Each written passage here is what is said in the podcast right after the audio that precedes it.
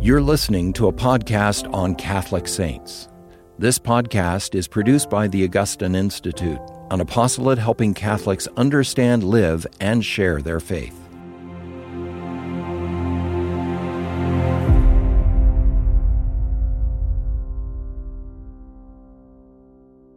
Hello and welcome to Formed Now. My name is Dr. Ben Akers. I'm the Executive Director of Formed, and joining me today is Dr. Christopher Blum, the Academic Dean at the Augustine Institute Graduate School of Theology. Welcome to part two of a four part series where we're talking about St. Francis de Sales and the character of a Christian.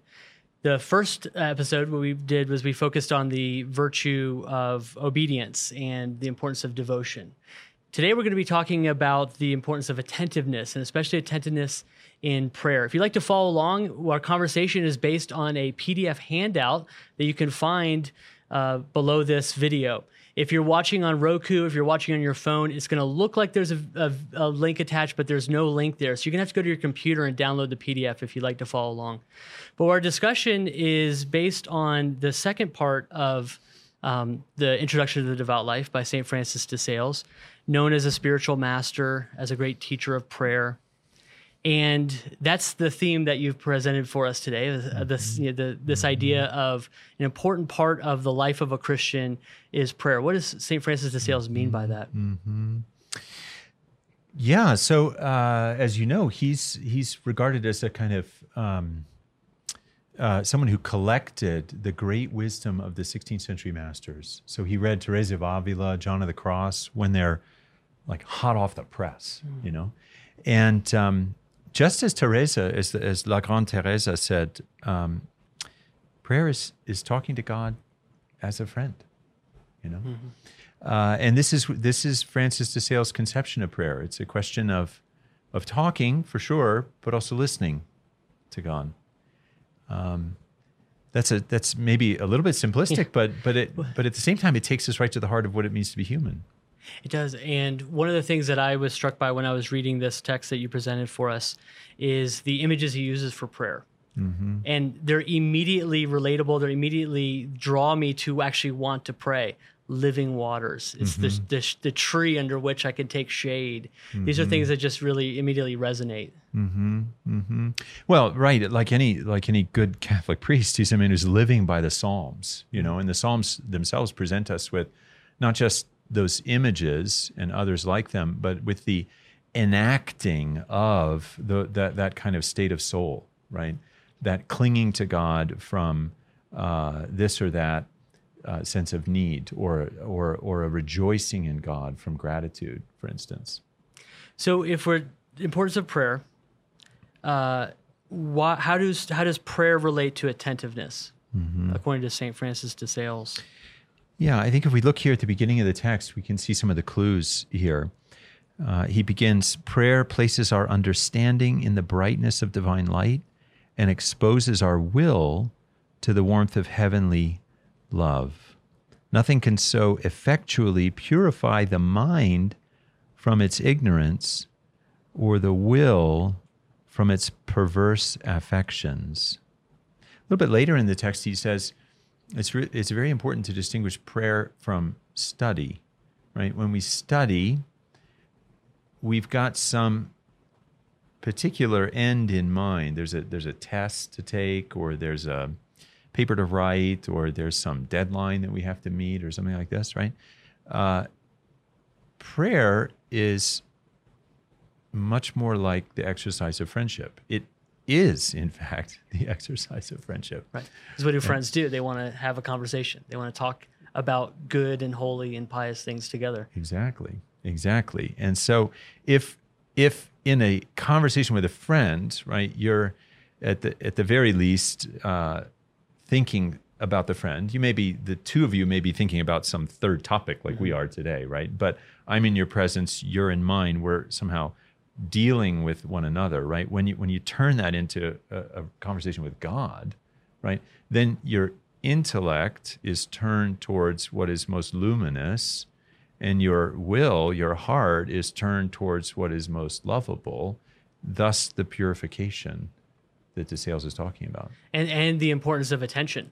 Mm-hmm. I think really what you're resonating with me in reading this text was his his attention to attention, his focus on you Mm-hmm. really have to be attentive. And the way you just described that about being in the presence of the person, I'm not on my phone right now. I'm not, you know, Mm-hmm. Exactly. Mm-hmm. I'm actually paying attention to you. That's something that comes out in the text as well. I think it does, you know, and and and it's just, this should this should console us that you know we we think that um, our time is uniquely far from God, right? At least that's some some mornings we wake up and think that. Right? Yeah. But in fact, it's just the human condition that created things draw us to themselves, shiny objects of one kind or another, right? And that we have to, in some sense, work to bring our attention back to the God we cannot see. What would then St. Francis de Sales, uh, in this text, he goes through and he says, "Okay, attention's important." He mentions uh, time and place Mm-hmm. for prayer. Uh, anything we can draw today for us about Mm-hmm. the same? Because he says do an hour of prayer today, and I was like, ah, And go to the know, chapel and go to the chapel, right? Yeah, no, he does. time and yeah. place. So I think I think I mentioned this last time as as just a warning in advance. You know that he's assuming an audience that has personal servants, Mm-hmm. right? So he he's he's living in a time when the only people who were reading books were people who were, by our standards, quite wealthy, right? Or at least today in 2021, we think anyone who has a maid, right, must be extraordinarily wealthy. Sure. This actually wasn't the case before the 20th century. So there was a whole uh, higher part of, of society, which might have been the, the wealthier 25% of the society, a big, big chunk of the society where personal service was normal. Um, those in the 16th century, those were the only people who read books. Okay, Therefore, he takes it for granted that Yep. you know you're not doing the laundry. right. So you actually do have the time to, to devote. So if I'm the Yeah. busy father or husband, I go to work. What what can I take from this text? If I Yeah, I think the, the a couple of things to take from it. I mean, first, just the priority of prayer, right? So he wants you to start in the morning, um, and this is a this is a theme throughout the Introduction to Devout Life and also in his letters to spiritual direction. Uh, first thing, right? So quiet time comes first, however long it is. It could be five minutes, could be twenty minutes, whatever you got. You know, that's what comes first. Um, for us, quite literally, that means figure out a different alarm clock than your phone right. right? Have the phone be downstairs or hit, you know, off somewhere so that the quiet time is sacred, right? Right. As far as place is concerned, I mean, I think again, this is going to vary uh, according to persons, you know. Um, but uh, you know, if there's a if there's just a room in your house where you can actually be alone without your desire to be alone harming the rest of your family, Sure. right? Then, uh, or inconveniencing the rest of your family, then then that's the place in question. Or perhaps it's, um, you know, the chapel that's that's down the street from work, and you get to work twenty minutes early, and So you, you can make a visit. make yeah. a visit. Exactly. my uh, wife is i'm so blessed with my wife and i've also been blessed with children and my children like to wake up early. And so my wife and i were lamenting that it's hard for us to pray. And so my wife in her heroic virtue decides to get up even earlier than our early rising children which means that you know the sacrifice is she goes to bed earlier. Right. but it's a commitment that she makes and if somehow that doesn't work out i try to watch the kids while she gets to pray. But it is a sacrifice but it for her and for me it's it's it's worth it It is it is worth it, you know, and I think that we, we could we could draw this back to this point about attention, right? Uh, the phone with what it offers to us, right? And, and let's just let's just assume that it's good things that the phone is giving to us, right? We're getting a, a text or a, a email about something that really matters, family or work or whatever, or uh, we're seeing a notification of some kind that's actually relevant to the good deeds that we do, right? So we're talking about good things here. Uh, these these good things can't be as important as God right 365 days of the year, right? Is is there occasional day when, you know, you just need to be waiting for that message? Sure there is, right? Right. But it can't be every day. yep Uh, so I think that's that's really the key. What do we put first? Right, and that's what I you know. It is often the very first thing when we wake up. It's easiest to give the first thing because we don't know what the rest of the day is going to look like, but we can control that that uh, opening moment. So even if we don't pray the first time of you know first moment of our day, we should know which moment during that day we will pray. Mm-hmm. So even if we can't make it in the morning, we know afternoon at three o'clock I'm going to make a, some time for prayer. Right. Right. Uh, so we have time, we have place, and then he talks about this on page two. He says, "Begin all mental prayer, all prayer, mental or vocal, by an act of the presence of God. Mm-hmm. If you observe this rule strictly, you'll see how useful it is. Mm-hmm. When I hear that in my modern formation, I hear rules for prayer. It's like, no, no, prayer's a relationship. Prayer's a conversation with friends. What rules are we talking about? This, Yeah. this sounds restrictive. What, what's going on It, here? it does, and then the rules just go on from there, right? He's got a method. He right? does. Yeah, he does, and I and I think that the, the the way to put this is just you know let's let's just remember what comes naturally to us, uh, but nevertheless that we had to learn about our relationships, right? So we say please and thank you to to our friends, to our spouse, to our the people we really admire, right? Um, we we refrain from interrupting uh, people who we care about, right? We our, our our starting point is that we're going to listen to what the person has to say, right? Whether it's a child of ours or a coworker who's got a problem or whatever, right? So the, these elemental forms of politeness, right? The the things that we say, that our stance towards towards how valuable the person's time is.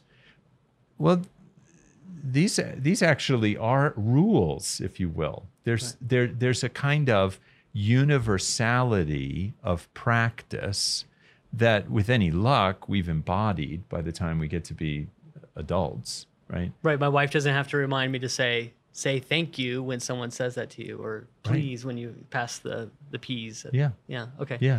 so it becomes just part of the habit. because your mom said it to you ten Ex- times. Exactly right until it ingrained in me. So this is what he means by a rule or method. He said this is gonna. So this is what he'd say would be the value of having a exactly. rule and method. Yeah, it's it's scaffolding, right? It, once the building's built, you don't need it. Okay. So that, would Yeah. that be the limit of having a method? Or I think so, but I mean, I, I, I think too. You know, scaffolding may not be the best metaphor here, but maybe maybe something like training wheels on a bike, right? So, training what what do training wheels do? They keep you from falling over. Uh, they don't actually get you riding the bike, right? Uh, and and that's kind of how the the method is here, right? Like the the method, just the the overall description here of being the presence of God, invoking God's assistance possibly imagining uh, in the interior faculty of the imagination some uh, scene from the life of our Lord, right? And then and then turning to thinking about His words and deeds, right? And then uh, allowing or or prompting a, a a response to the goodness of the appropriateness of what the Lord shows us or tells us, making a resolution to apply that to our lives, and then finally having a little spiritual bouquet to take with us, you know, whatever that might be. Um, that that that's the riding of the bike. Okay, the the method part is like, you know, memorizing the order in which those seven things go or something like that. You Sure, know, right? yeah. I mean, but but but once once you have a habit of prayer, you know, you're going to be doing those things. And he even says as much. He said, I'm going to teach you a method. You're going to probably read a book about this, or some other spiritual director is going to teach you about this, and and you know this will this is just to help you until you um, you have that encounter. And I love that he's he he's not going to waste any time to teach prayer. Right. He, he's Yeah. You know, Get on he- with it. Get on with it. Right. He said Yeah. so. Like you know, you might not have. You know, I have a spiritual director. I'll get a spiritual director next year. Once I no, he said right now you can start praying, Right. And I'm going to teach you how to do it. No, that's exact. That's exactly right. Yeah, and if we just look at the at how he begins here, he really he really first shows us, right? It's so it's so beautiful. Especially, I commend earnest mental prayer to you, more particularly such as bears upon the life and passion of our Lord.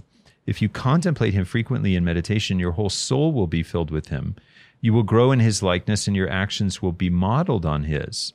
He is the light of the world. Therefore, in him, by him, and for him, we shall be enlightened and illuminated. And so on. Children learn to speak by hearing their mother talk and stammering forth their childish sounds in imitation. And so, if we cleave to the Savior in meditation, listening to his words, right, watching his actions and intentions, we shall learn in time through his grace to speak, act, and will like himself right so this this is this is how to pray right to to listen to our lord saying whatever it might be right but you know consider the lilies of the field they toil not neither do they spin yet they are arrayed like Solomon in all his glory and so on, right? Those are his words, right? And then we might ask ourselves, ask the Lord, what do you mean for me by this, right? Well, we're already praying. I, this this is it's so inspiring to to hear these words because it makes you want to pray because he said prayer will make you more like Christ. Mm-hmm. And this is the Christian life. Yeah. The Christian life is being more and more conformed to Christ. And Mm-hmm. we think about the things that are important to us. We think about the things that are on our mind, that we put in our mind. And so there's so many things to be anxious about Mm-hmm. and worried about, so many concerns of daily life. But if we Mm-hmm. focus on Christ, if we keep our eyes on Christ, we're going to start to look at Him, for example, but also think like Him in, in approaching the world. Mm-hmm. Yeah, and I think we're going to read ourselves into the gospel too, you know, uh, and we're going to be different characters on different days according to God's good interior prompting of us. You know, there's some days when when we're Zacchaeus, right? You just I just need to see Jesus. I'm going to climb that tree. You know, there's some days when we're Martha, troubled about many things, and we need to be reminded of the thing that's most use, needful, right? There's some days when we're like the anonymous sinner in Luke 7, right? Down there just weeping at the feet of the Lord.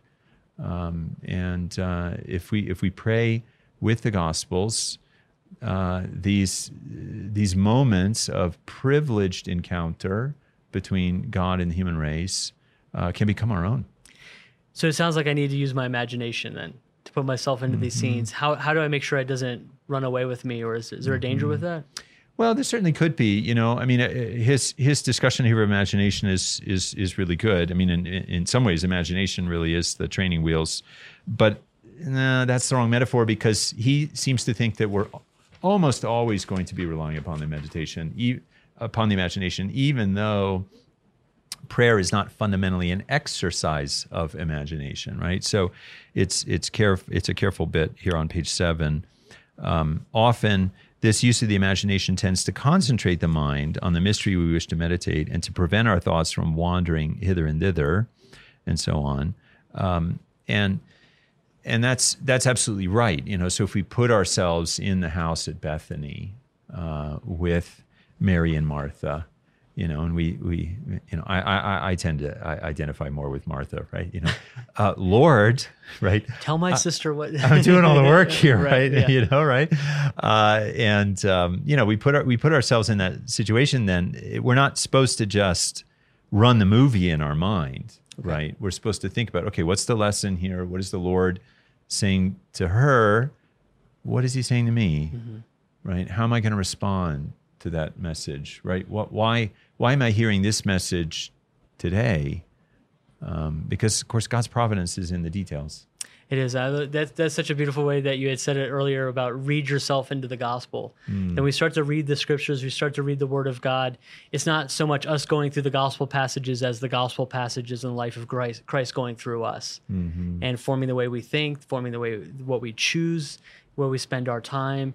And our time is up here in, the, in our discussion on this second part of the introduction to the devout life. We talked about attention and the importance of attentiveness in prayer. So, again, you can follow along by looking at the PDF that's below uh, this video. And please join us for the next two sessions where we're going to be talking about the importance of sincerity and bravery in the life of a Christian. Thank you and God bless. You can watch these interviews in video format by visiting form.org.